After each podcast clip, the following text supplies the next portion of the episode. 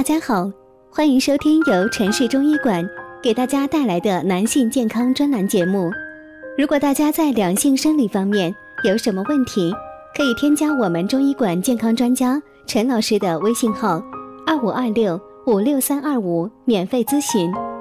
好了，现在由本栏目的主播为大家带来今天的节目。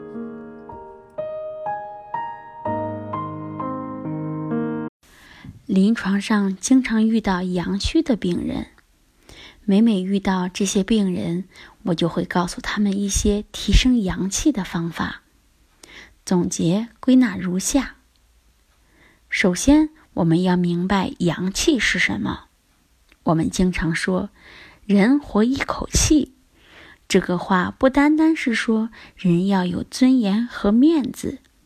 这一口气更多的是人体身上的阳气，这口气中医称之为真阳之气，简称为真阳阳气，是老祖宗高度概括抽象出的一个概念。当人不行的时候，这一口阳气也就没了，身体会变成冰冷的僵尸。阳气的作用是非常重要的。那具体来说，阳气在人体当中都有什么作用呢？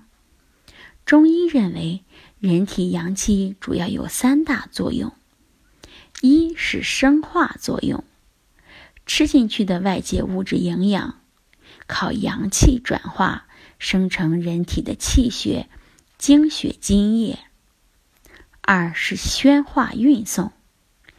人体的气血、津液主要精微要靠阳气输送、散布，从脏腑到经络体表。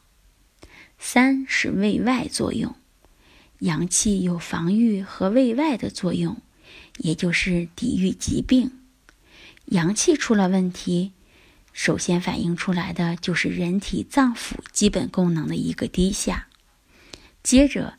气血津液等物资也会亏虚，阳气好比人体身上的动力，失去了这个动力，人体的脏腑以及整体就工作无力，出现局部失养、身体失衡、正气不足，容易生病。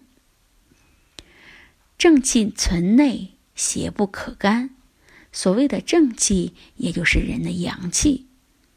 反复容易感冒的人，大多都是阳气不够的。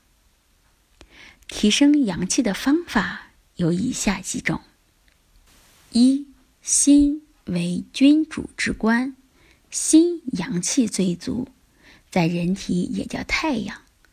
提升阳气的第一个方法就是开心，做自己喜欢做的工作，积极的面对挫折，经常对自己和他人微笑。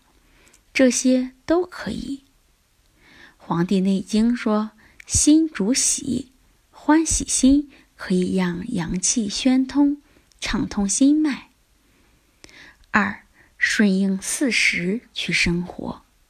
人与自然相对应，天地阳气变化，人跟着自然对应。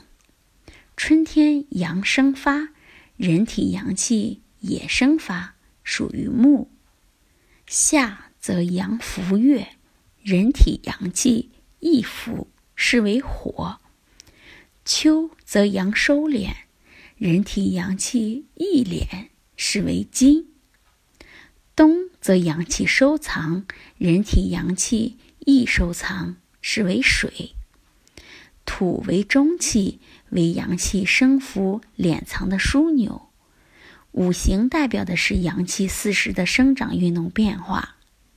一天当中也分四季，早上是春天，中午是夏天，下午是秋天，夜晚就是冬天。